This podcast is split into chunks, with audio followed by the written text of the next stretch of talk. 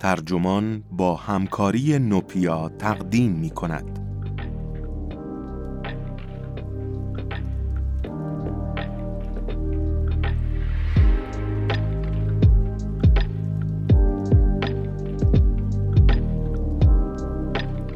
ایسلند چطور جوانانش را از الکل و مواد مخدر نجات داد؟ ممنوعیت زمانی، ورزش و حمایت در کاهش چشمگیر مصرف مواد در این کشور سهم داشتند.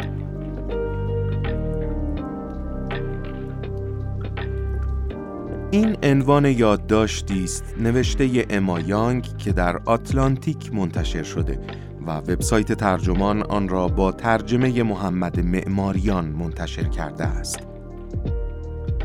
من داد به داد مهر هستم.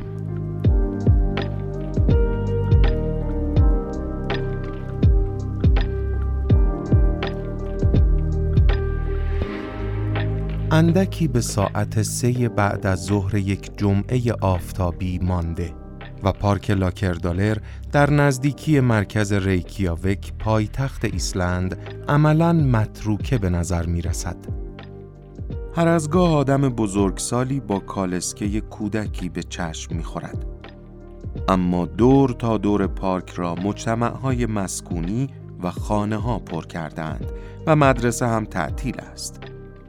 پس بچه ها کجایند؟ گودبرگیانسون روانشناس ایسلندی و هاروی میلکمن استاد امریکایی روانشناسی که قدری از سال را در دانشگاه ریکیاوک تدریس می کند همراه من هستند. گودبرگ می‌گوید که 20 سال پیش نوجوانهای ایسلندی در صدر فهرست مشروب خاران جوان اروپا بودند.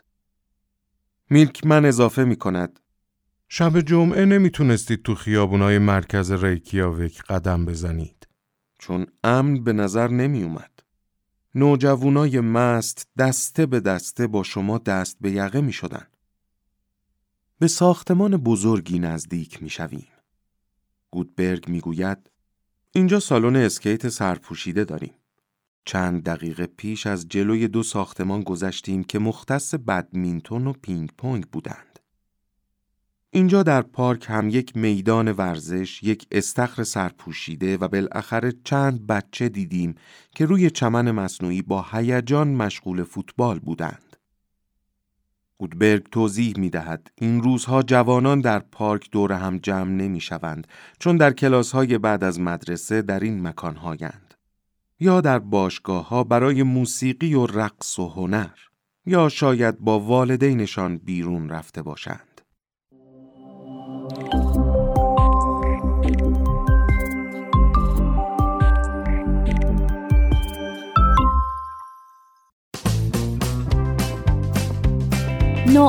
خوب اجتماعی باشه. پنجشنبه 18 آبان دومین دوره همی سالانه نوآوران اجتماعیه. اسم این دوره همی نوپیاست. نوپیا فرصتیه برای همه کسایی که می‌خوان برای حل مسائل اجتماعی در ایران کاری کنن. تغییر ایجاد کنن. حال خوب درست کنن. و آینده رو بسازن.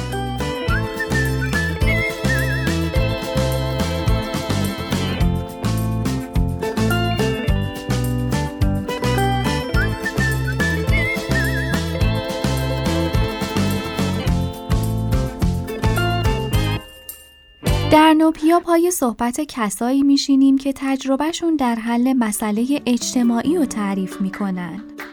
کسب و کارایی رو بررسی می‌کنیم که مسائل اجتماعی و نوآورانه حل کردن. و افراد و نهادهایی رو می‌بینیم که از قدرت نوآوری اجتماعی برای ایجاد تغییر حمایت می‌کنن. ثبت نام کنید و بخشی از تغییر باشید. www.nopia.ir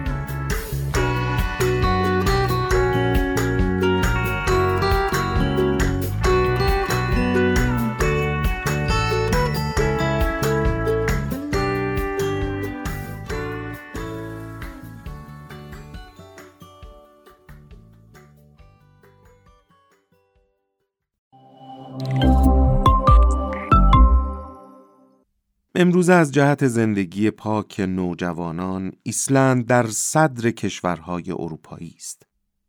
درصد نوجوانان پانزده و شانزده ساله ای که در یک ماه گذشته مست کردند از چهل و دو درصد در سال 1998 به پنج درصد در سال 2016 کاهش یافته است.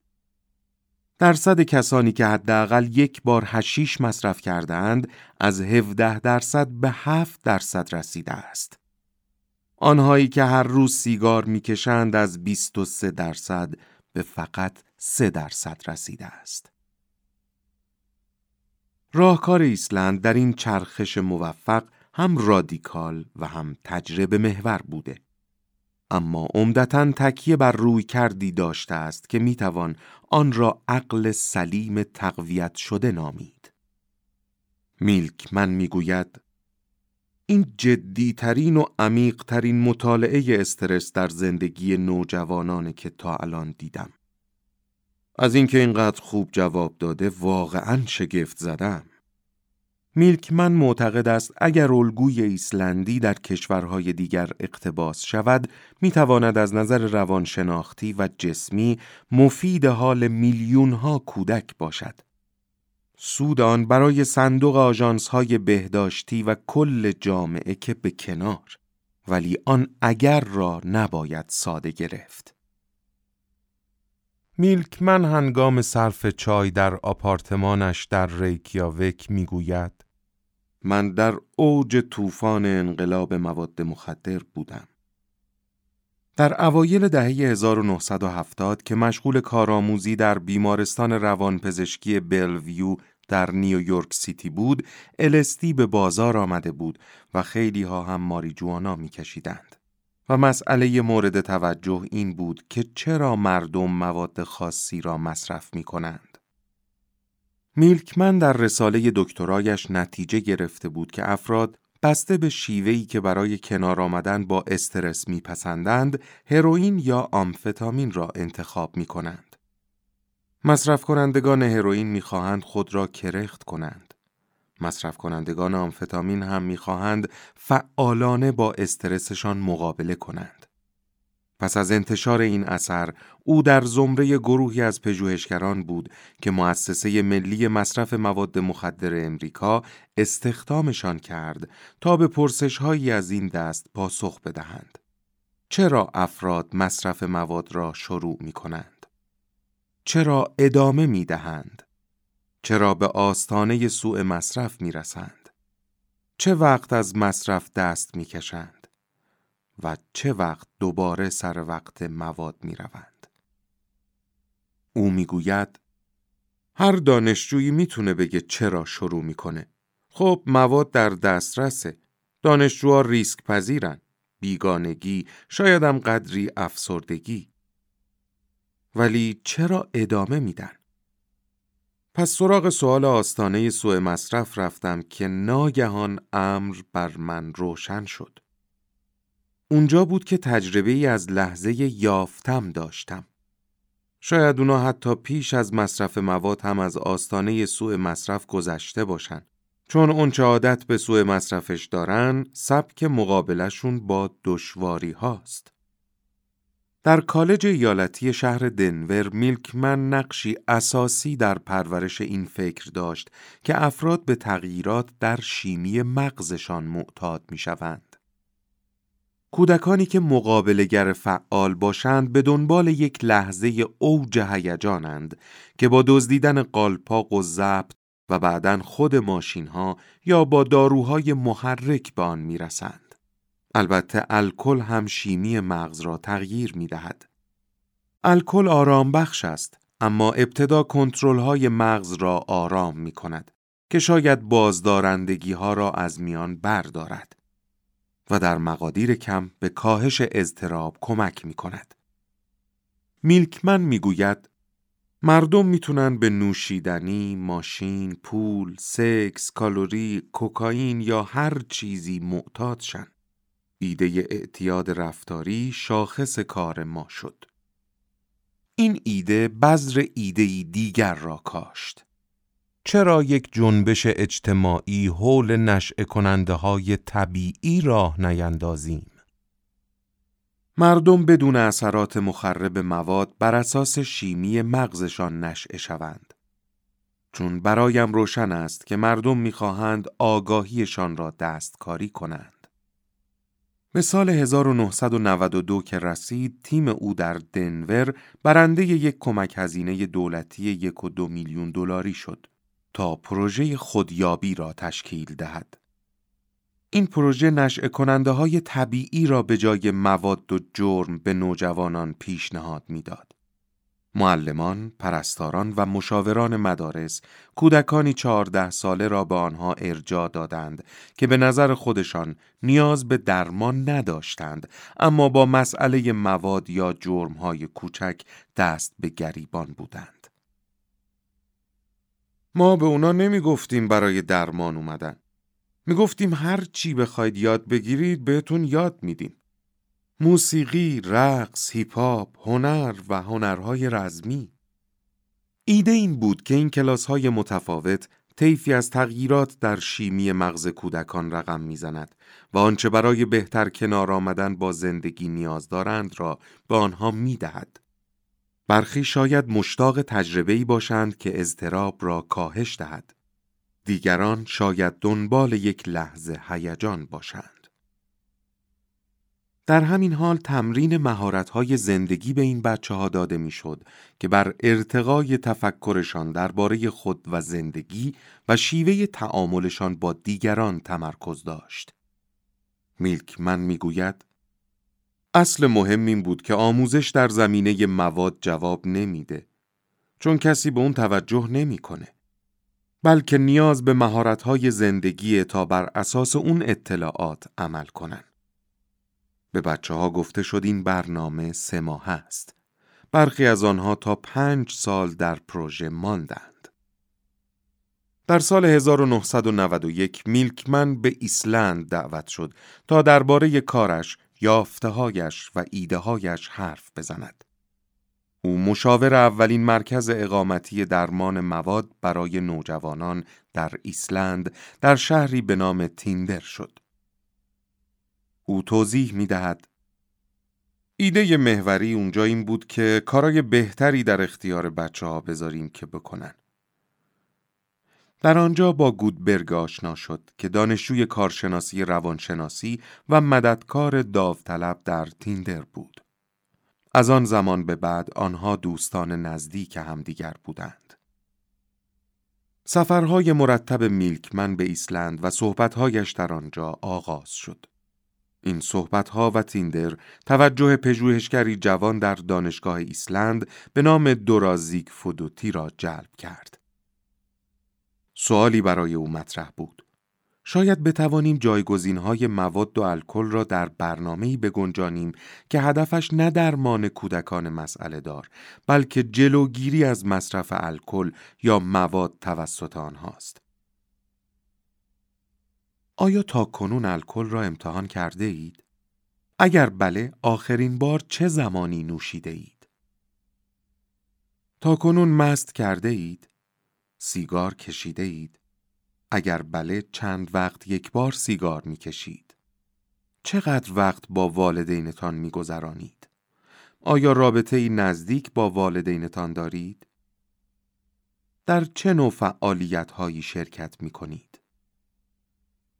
در سال 1992 کودکان 14 تا 16 ساله در تمام مدارس ایسلند پرسشنامه‌ای با سوالاتی از این دست را پر کردند. این فرایند در سالهای 1995 و 1997 هم تکرار شد. نتایج این پیمایش ها نگران کننده بود. در کل کشور حدود 25 درصد بچه ها هر روز سیگار می کشیدند. بیش از چهل درصد هم در طول یک ماه منتهی به پیمایش مست کرده بودند. ولی وقتی که تیم در دل داده ها کاوش کرد توانست دقیقا تشخیص دهد که کدام مدارس با وخیم ترین مشکلات و کدام یک با سهل ترین مسائل دست به گریبان بودند. تحلیل آنها نشان می‌داد زندگی کودکانی که سراغ نوشیدن و سیگار و مواد می روند تفاوتهای مشهودی دارد با آنهایی که سراغ این چیزها نمی روند.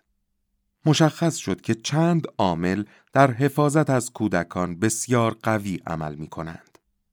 سه یا چهار بار شرکت در برنامه های دست جمعی به ویژه ورزش در هفته. کل مدتی که در هفته با والدین میگذرانند. احساس مراقبت و توجه در مدرسه و بیرون نرفتن از خانه در اواخر شب. اینگادورا که دستیار پژوهش این پیمایش ها بود می‌گوید در اون زمان انواع و اقسام برنامه های جلوگیری از مصرف مواد در جریان بود. عمده اونا بر پایه آموزش بودند. درباره خطرات نوشیدن و مواد به کودکان هشدار می‌دادیم اما همانطور که میلکمن در ایالات متحده دیده بود این برنامه ها جواب نمی‌داد.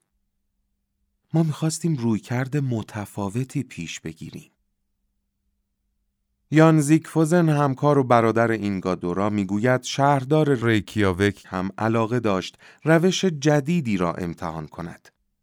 و والدین هم احساس مشابهی داشتند. یان در آن زمان دختران جوانی داشت و در سال 1999 که مرکز تحقیق و تحلیل اجتماعی ایسلند تأسیس شد به آن پیوست. او می‌گوید وضعیت بد بود. روشن بود که باید کاری کرد. با استفاده از داده های پیمایش و برداشت های حاصل از تحقیقات افراد مختلفی از جمله میلکمن به تدریج یک طرح ملی جدید ارائه شد. این طرح جوانان در ایسلند نام داشت. قوانین تغییر کردند. خرید دخانیات برای زیر 18 سال و خرید الکل برای زیر 20 سال غیر قانونی شد و تبلیغ دخانیات و الکل هم ممنوع شد. از طریق انجمنهای والدین که بنا به قوانین باید در تمام مدارس تشکیل می شدند و شوراهای مدارس که نمایندگان والدین در آنها حضور داشتند پیوند میان والدین و مدارس تقویت شد. والدین تشویق به حضور در جلساتی می شدند که یادآوری می کرد به جای هر از گاهی دور همیه با کیفیت کمیت وقتی که با کودکان می گذرانند نیز اهمیت دارد. و باید کودکان را شبها در خانه نگه دارند. همچنین قانونی تصویب شد که بیرون ماندن کودکان 13 تا 16 ساله پس از ساعت ده شب در زمستان و پس از نیمه شب در تابستان را ممنوع می کرد. این قانون هنوز هم جاری است. نهاد ملی انجمنهای والدین با نام خانه و مدرسه توافقنامه هایی را برای امضا به والدین عرضه کرد. محتوای این توافقنامه ها بسته به گروه سنی فرق داشت و هر سازمان می توانست تصمیم بگیرد که چه چیزهایی در آن بگنجاند. برای کودکان سیزده سال به بالا والدین می توانستند به رعایت همه توصیه ها متعهد شوند و همچنین مثلا اجازه ندهند بچه هایشان در مهمانی های نظارت نشده شرکت کنند. برای کم سالان الکل نخرند و به سلامت بقیه کودکان هم توجه کنند.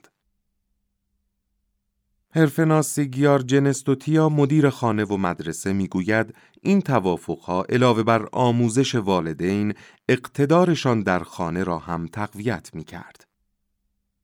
اینجاست که قدیمی ترین بهانه از بین می رود. همه همین کار را می کنند.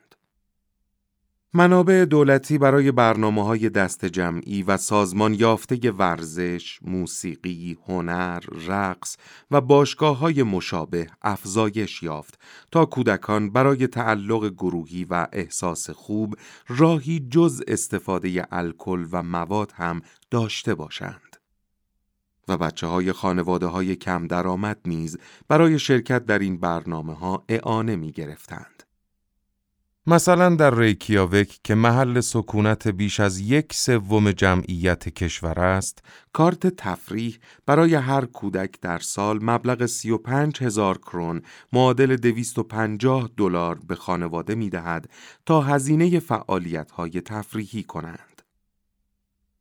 مهمان که پیمایش ها ادامه یافتند.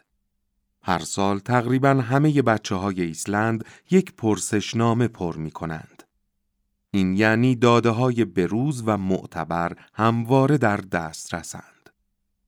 در بازه سالهای 1997 تا 2012 درصد کودکان 15 و 16 ساله ای که می گفتند اغلب یا تقریبا همه آخر هفته ها را با والدینشان می گذرانند دو برابر شد.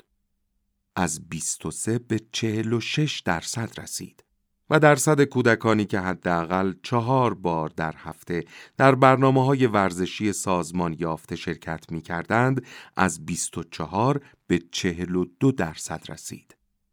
در همین حال میزان مصرف سیگار و الکل و هشیش در این رده سنی سقوط کرد. اولف جیر کریستیانسون که روی این داده ها کار می کرد و اکنون در دانشکده سلامت عمومی در دانشگاه ویرجینیای غربی ایالات متحده است خاطر نشان می کند هرچند نمیشه مدعی رابطه ای علی شد که همین نمونه خوب نشون میده چرا دانشمندا به سختی روش های پیشگیری اولیه رو میپذیرن. ولی روند بسیار روشنه. های حفاظتی افزایش پیدا کردند. های خطر کاهش پیدا کردند و مصرف مواد کم شده. این روند در ایسلند یک نواختر از هر کشور اروپایی دیگه بوده. یان زیگفوزنوس خواهی می کند که چند دقیقه دیر رسیده است. یه تماس اضطراری داشتم. ترجیح می دهد که نگوید دقیقا از کجا. اما یکی از شهرهای دیگر دنیا بوده که اکنون بخشی از ایده های جوانان در ایسلند را اقتباس کرده است. پس از آن که داده های شگفتانگیز ایسلند در جلسه شهرهای اروپا علیه مواد ارائه شد، برنامه جوانان در اروپا در سال 2006 آغاز شد که هدایتش بر عهده یان است. او تعریف می کند همه میپرسیدن شما دارید چیکار می‌کنید؟ شهرداری ها به جای دولت ها عهدهدار مشارکت در برنامه جوانان در اروپا هستند. در سال اول هشت شهرداری به این برنامه پیوستند. تا امروز سی و پنج شهرداری در هفته کشور به آن پیوستند. از مناطقی که فقط چند مدرسه در آن شرکت دارند تا تاراگونا در اسپانیا که چهار هزار و دویست کودک پانزده ساله را در این برنامه دارد. روش همه جا یکسان است. یان و تیمش با مسئولان محلی صحبت می کنند و پرسشنامه ای تدوین می کنند که پرسش های کلیدیش ترکیبی از پرسش های استفاده شده در ایسلند به علاوه چند موردی است که بر اساس اقتضاعات محلی تهیه می شوند. به عنوان مثال اخیرا مشخص شده است که قمار آنلاین در برخی نواحی یکی از مسائل بزرگ است. و مسئولان محلی مایلند بدانند که آیا این نیز به سایر رفتارهای پرخطر مربوط است یا خیر. دو ماه پس از آن که پرسشنامه ها به ایسلند می‌رسند، تیم یک گزارش اولیه همراه با نتایج به علاوه اطلاعات مقایسه‌ای و تطبیقی با سایر مناطق شرکت کننده را پس میفرستد. یان می‌گوید ما همیشه میگیم که اطلاعات مثل سبزیجات باید تازه باشه. اگه این یافته ها رو یه سال بعد بفرستید افراد میگن خب اینا مال مدت ها پیشه و شاید اوضاع عوض شده باشه. علاوه بر تازگی اطلاعات باید محلی هم باشند تا مدارس، والدین و مسئولان دقیقا ببینند که چه مشکلات و مسائلی در نواحیشان وجود دارد. این تیم 99 هزار پرسشنامه از نقاطی دور همچون جزایر فارو، مالت و رومانی و همچنین کره جنوبی و اخیرا نایروبی و گینه بیساو را تحلیل کرده است. نتایج در کل نشان می دهند که در زمینه مصرف مواد نوجوانان همان عوامل حمایتی و خطر آفرین که در ایسلند شناسایی شده اند همه جا صادقند. تفاوتهایی هم وجود دارد. در یک نقطه مثلا در کشوری اطراف دریای بالتیک شرکت در برنامه های ورزشی سازمان یافته عامل خطرآفرین بود. تحقیقات بیشتر علت را نشان داد. سربازان سابق که به داروهای ساز، الکل و دخانیات علاقه دارند، مسئول اداره باشگاه هایند. پس اینجا یک مسئله محلی روشن و فوری وجود داشت که می‌شد حل و فصلش کرد. یان و تیمش توصیه ها و اطلاعاتی درباره اقدامات اثر بخش در ایسلند ارائه می دهند. اما هر اجتماع رأسا تصمیم می گیرد که بنا به نتایجش چه اقدامی انجام دهد. گاهی اوقات آنها هیچ کاری نمی کنند. یک کشور عمدتا مسلمان که او ترجیح داد اسمش را نیاورد داده ها را رد کرد چون حاکی از میزان ناخوشایندی از مصرف الکل بود. در سایر شهرها مثلا همان جایی که تماس اضطراری با یان گرفته بود از داده ها استقبال می کنند و پول هم دارند. اما او مشاهده کرده است که تأمین و حفظ منابع مالی برای استراتژی های پیشگیری سختتر از درمان است. هیچ کشور دیگری تغییراتی در ابعاد ایسلند نداشته است. وقتی از او می‌پرسم آیا کشور دیگری هم از قانون خانماندن کودکان در شب الگو گرفته است یا خیر یان لبخند می‌زند؟ حتی سوئدی ها خندیدن و گفتن این یعنی حکومت نظامی علیه کودکان. در کل اروپا نرخ مصرف الکل و مواد نوجوانان در 20 سال گذشته عموماً بهبود یافته است. ولی کاهش در هیچ جا به قدر ایسلند چشمگیر نبوده است و بهبودها نیز لزوما ناشی از استراتژی هایی نیستند که برای ارتقاء سلامت نوجوانان پی گرفته شدهاند.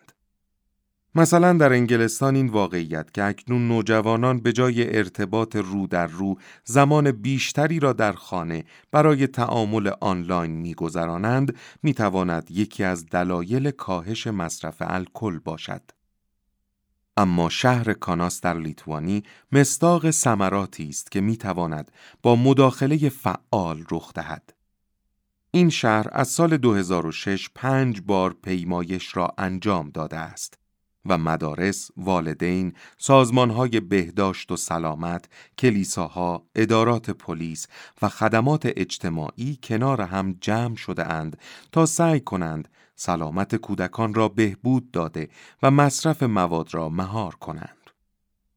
مثلا والدین سالانه در هشت یا نه جلسه رایگان بچهداری شرکت می کنند. و یک طرح جدید هم منابع اضافه برای مؤسسات دولتی و سازمانهای مردم نهادی فراهم کرده است که در کار بهبود سلامت روانی و مدیریت استرسند. این شهر در سال 2015 ارائه برنامه های ورزشی رایگان در روزهای دوشنبه، چهارشنبه و جمعه را آغاز کرد. و برنامه هایی برای راه اندازی عیاب و زهاب رایگان برای خانواده های کم درآمد نیز در جریان است تا کودکانی که نزدیک این مراکز زندگی نمی کنند بتوانند در این برنامه ها شرکت کنند. در بازه سال 2006 تا 2014 تعداد نوجوانان 15 و 16 ساله اهل کاناس که گفتند ظرف سی روز گذشته مست کرده اند 25 درصد کاهش یافت و استعمال هر روزه دخانیات بیش از 30 درصد کمتر شد. در حال حاضر میزان مشارکت شهرها در برنامه جوانان در اروپا قاعده مشخصی ندارد. و تیم ایسلندی هم کوچک است. یان مایل است یک نهاد متمرکز با بودجه اختصاصی برای تمرکز بر گسترش جوانان در اروپا شکل بگیرد.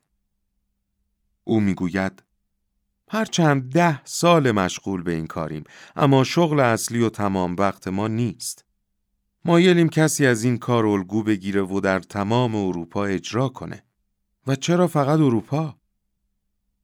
پس از پیاده من در پارک لاکردالر گودبرگیانسون ما را به خانهاش دعوت می کند. در باغچه خانه دو پسر بزرگترش یان کنراد 21 ساله و برگر ایزار 15 ساله درباره مصرف الکل و دخانیات با من حرف می‌زنند. یان الکل می نوشد اما برگر می گوید هیچ کسی را در مدرسهش نمی شناسد که دخانیات یا الکل مصرف کند. درباره تمرین فوتبال هم حرف می‌زنیم. برگر پنج یا شش بار در هفته تمرین می کند. یان که دانشجوی سال اول رشته کسب و کار در دانشگاه ایسلند است، پنج بار در هفته تمرین می کند. هر دو تمرین های منظم بعد از مدرسه را در شش سالگی آغاز کردند. پدرشان قبل از آن به من گفته بود ابزار و آلات مختلفی تو خونه داریم. سعی کردیم اونا رو به موسیقی علاقه مند کنیم. قبلا یه اسب داشتیم. همسرم واقعا به اسب سواری علاقه داره. ولی اینا جواب نداد. در نهایت انتخابشون فوتبال بود. آیا شده که بچه ها احساس فشار کنند؟ آیا شده که وقتی بچه ها ترجیح می دادند کار دیگری بکنند وادار به تمرین بشوند؟ برگر می گوید نه ما از بازی فوتبال لذت می بردیم. یان اضافه می کند امتحانش کردیم و به اون عادت کردیم و برای همین ادامه دادیم. این همه کارشان نیست. گودبرگ و همسرش ترون برای گذراندن ساعات مشخصی در هفته با سه پسرشان برنامه ریزی نمی کنند. اما سعی می کنند آنها را مرتب به سینما، تئاتر، رستوران، کوهنوردی و ماهیگیری ببرند. و بالاخره در ماه سپتامبر که گوسفندهای ایسلند از ارتفاعات پایین میآیند قرار خانوادگی چوپانی می‌گذارند. شاید یان و برگر بیش از حد معمول به فوتبال علاقه و در آن استعداد داشته باشند. دانشگاه ایالتی شهر دنور بورسیه فوتبال به یان پیشنهاد داده و چند هفته پس از ملاقاتمان برگر برای بازی در تیم ملی زیر 17 سال انتخاب شد. ولی آیا افزایش معنادار درصد کودکانی که چهار بار یا بیشتر در هفته در برنامه های ورزشی سازمان یافته شرکت می کنند می تواند مزایایی علاوه بر پرورش کودکان سالمتر داشته باشد؟ مثلا آیا می تواند به پیروزی قاطع ایسلند بر انگلستان در رقابت‌های قهرمانی فوتبال یورو 2016 مربوط باشد؟ در پاسخ به این سوال اینگادورا که با رأی مردم زن سال ایسلند در سال 2016 انتخاب شد لبخند می‌زند. تو موسیقی هم موفقیت داشتیم مثل گروه آو مانسترز اند من یک گروه فولک پاپ مستقل در ریکیاوک اینا جوونایی که به کارای سازمان یافته هل داده شدن و با چشمکی می‌گوید بعضیاشون ازم تشکر کردن. شهرهای دیگری هم که به برنامه جوانان در اروپا پیوستهاند مزایای گوناگونی را گزارش می دهند. مثلا در بخارست نرخ خودکشی جوانان هم پا به پای کاهش مصرف الکل و مواد کمتر شده است. در کاناس تعداد کودکانی که دست به خودکشی زده اند در بازه 2014 تا 2015 یک سوم کمتر شده است. به گفته این گادورا از طریق مطالعات یاد گرفتیم که باید شرایطی بسازیم که بچه ها بتوانند زندگی سالمی داشته باشند و نیازی به مصرف مواد نداشته باشند. چون زندگی مفرح است و آنها می توانند کارهای زیادی بکنند. و والدینی حامیشان هستند که با آنها وقت میگذرانند. در این مسئله حتی اگر روش ها روشن نباشند پیام ها سریحند. و وقتی میلکمن به این نتایج مینگرد به فکر کشور خودش ایالات متحده میافتد. آیا پروژه جوانان در ایسلند می تواند آنجا هم جواب بدهد؟ 325 میلیون نفر در مقابل 330 هزار نفر 33 هزار دسته اوباش در مقابل هیچ. حدود یک و سه میلیون جوان بی خانمان در مقابل چند تا. امریکا مشخصاً با چالش هایی روبروست که ایسلند گرفتارشان نیست. اما میلکمن می‌گوید داده های سایر نقاط اروپا از جمله شهرهایی مانند بخارست که درگیر مسائل اجتماعی مهم و فقر نسبیند نشان می‌دهند که الگوی ایسلندی می‌تواند در فرهنگهای بسیار متفاوت هم مؤثر باشد و نیاز به چنین کاری در ایالات متحده بسیار زیاد است. کمسالان تقریبا 11 درصد از مصرف الکل کشور را به خود اختصاص می دهند. و افراد در نوشیدن هر سال بیش از 4300 واقعه مرگ در افراد زیر 21 سال رقم می‌زند. ولی بعید است برنامه همتراز با پروژه جوانان در ایسلند در ایالات متحده مطرح شود. یک مانع مهم آن است که ایسلندی ها تعهد دراز مدت به پروژه های ملی دارند. ولی منابع برنامه های سلامت اجتماعی در ایالات متحده معمولاً با بودجه های کوتاه مدت تأمین می شود. میلکمن در تجربه دشوار دریافته است که حتی آن برنامه های جوانان که مورد تقدیر همگان هستند و بهترین سرمشق های امروزی تلقی می شوند نیز همیشه بست نمی یابند یا حتی حفظ نمی شوند. او می گوید در پروژه خودیابی به نظر می رسید بهترین برنامه دنیا رو داریم. دو بار به کاخ سفید دعوت شدم تا حرف بزنم. این برنامه جایزه های ملی برد. فکر می کردم این برنامه در هر شهر و روستایی تکرار خواهد شد. ولی نشد. علت ماجرا به نظرش این بود که نمی توانید یک الگوی عام را برای همه اجتماع ها تجویز کنید. چون همگی منابع یکسان ندارند.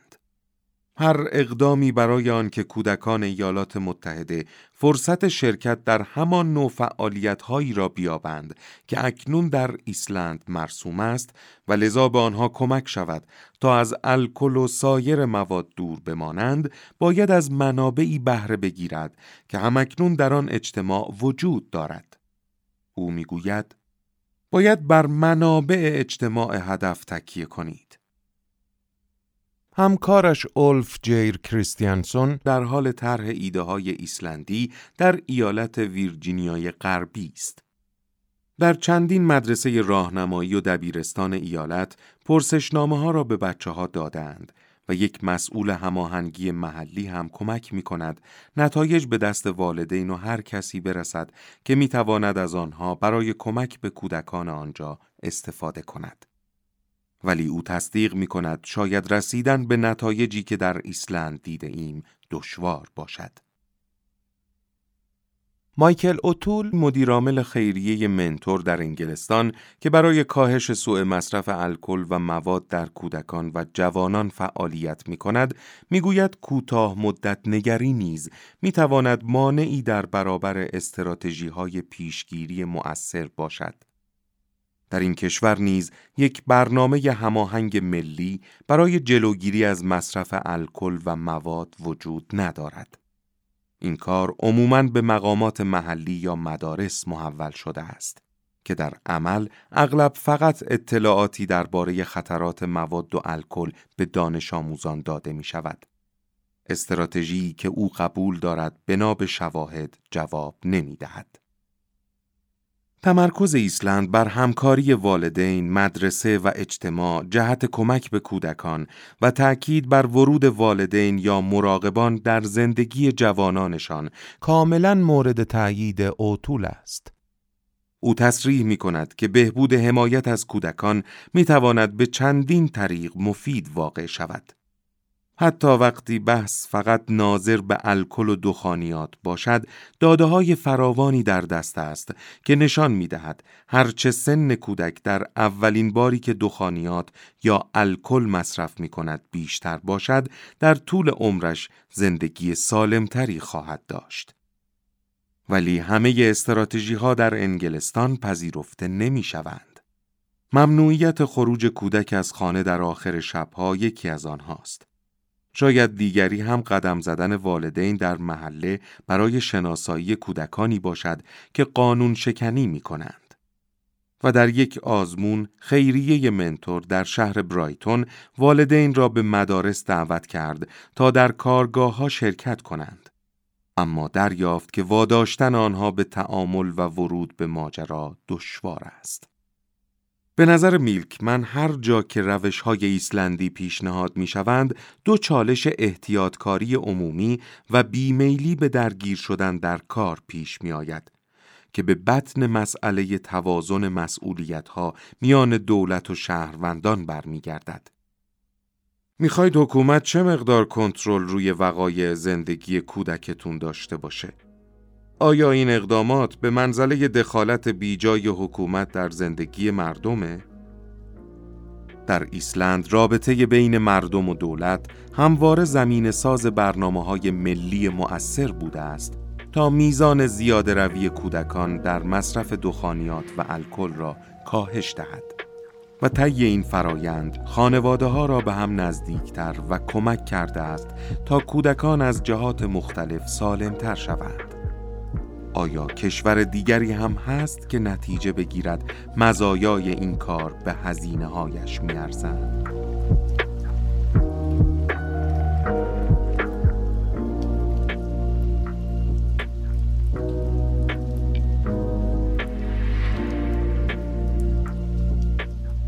این مقاله صوتی با همکاری نوپیا تقدیمتان شد.